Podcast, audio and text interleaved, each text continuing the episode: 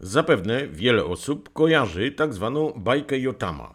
Można ją znaleźć w Piśmie Świętym, w Starym Testamencie, a dokładniej w dziewiątym rozdziale Księgi Sędziów. Ta, jak mówi pismo, znacząca bajka opowiada o tym, jak to sobie drzewa wybierały króla. Najpierw zaproponowały tron oliwce, ale ona odrzuciła ofertę, zadając retoryczne pytanie: Czyż mam się wyrzec mojej oliwy, która służy czci bogów i ludzi, aby pójść i kołysać się ponad drzewami? W tej sytuacji propozycję dostało drzewo figowe, lecz i ono odpowiedziało w podobnym tonie co oliwka. Nie chciało władzy ani panowania. Odmówił też krzew winny. Zdesperowane drzewne pospólstwo zwróciło się więc do krzewu cierniowego. I tu niespodzianka. Krzew cierniowy odniósł się do pomysłu pozytywnie, ale też od razu postawił warunki wsparte groźbą. Jeśli naprawdę chcecie mnie namaścić na króla, chodźcie i odpoczywajcie w moim cieniu. A jeśli nie, niech ogień wyjdzie z krzewu cierniowego i spali cedry libańskie. Przypomniała mi się ta biblijna opowiastka, gdy przeczytałem w Rzeczpospolitej komentarz Tomasza Krzyżaka do nominacji nowego metropolity gdańskiego. Redaktor Tomasz nieoficjalnie, ale wprost napisał, że nikt nie chciał objąć schedy po dotychczasowym ordynariuszu. I zacząłem się zastanawiać, jak wygląda proces decyzyjny przy nominacjach katolickich biskupów w naszym kraju. Mam nadzieję, że nie przypomina on w niczym opowieści Jotama.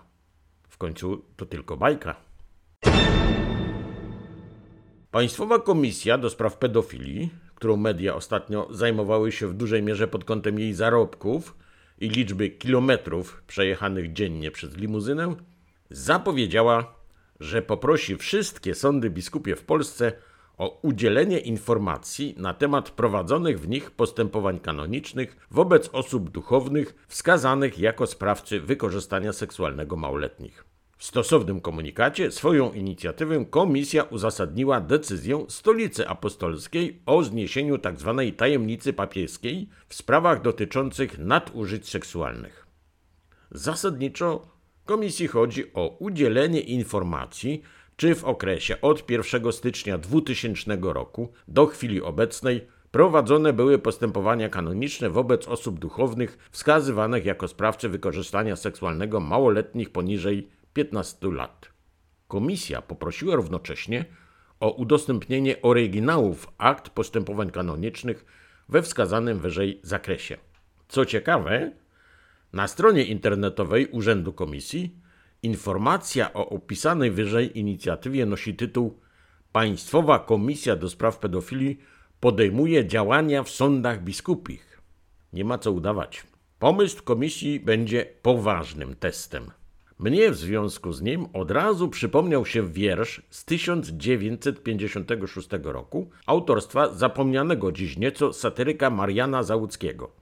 Wiersz noszący tytuł Rok 2000.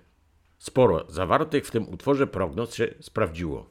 Niepokoi mnie jednak końcowe sformułowanie poety. Każdy, kto wniesie podanie, taki guzik dostanie. Innych niepokoi co innego. Na przykład to, że przypadki informowania policji o zbyt licznie w stosunku do obowiązujących pandemicznych przepisów zebranych w parafialnej świątyni wiernych jednak się zdarzają. W związku z tym, nie tylko w sferze publicznej pojawiły się przypomnienia o grzechu donosicielstwa, ale również gdzieniegdzie podjęto działania zmierzające do ukrócenia w przyszłości aktywności skarżepytów. Na przykład w jednej parafii na Podkarpaciu mieszkańcy przeprowadzili analizę wydarzeń i na tej podstawie wytypowali potencjalnego zgłaszającego nadmiar wiernych w kościele. Po czym na terenie parafii rozwiesili opatrzone wyzwiskami kartki z wizerunkiem tego kogoś. Otoczono go również modlitwą. Jak donoszą media, miejscowi duchowni wołali głośno o łaskę nawrócenia, uzdrowienia dla tych, którzy utrudniają spotkanie z Panem Bogiem w naszej świątyni. Niektórzy uczestnicy liturgii podobno wypowiadali pod adresem domniemanego informatora policyjnego groźby. Gdy jednak ten poszedł się pożalić do zakrystii, dowiedział się, że sam sobie jest winny. Jak widać, duch w narodzie nie ginie. Warto by jednak chyba na wszelki wypadek poprosić ekspertów od rozeznawania duchów, aby ustalili, co to za jeden, ten konkretny duch w podkarpackiej parafii. Na koniec raz jeszcze wrócę do komentarza redaktora Tomasza Krzyżaka odnośnie nominacji biskupiej dla Gdańska. Otóż zatytułował on swoje refleksje Biskup urodził się po dobrze donoszonej ciąży.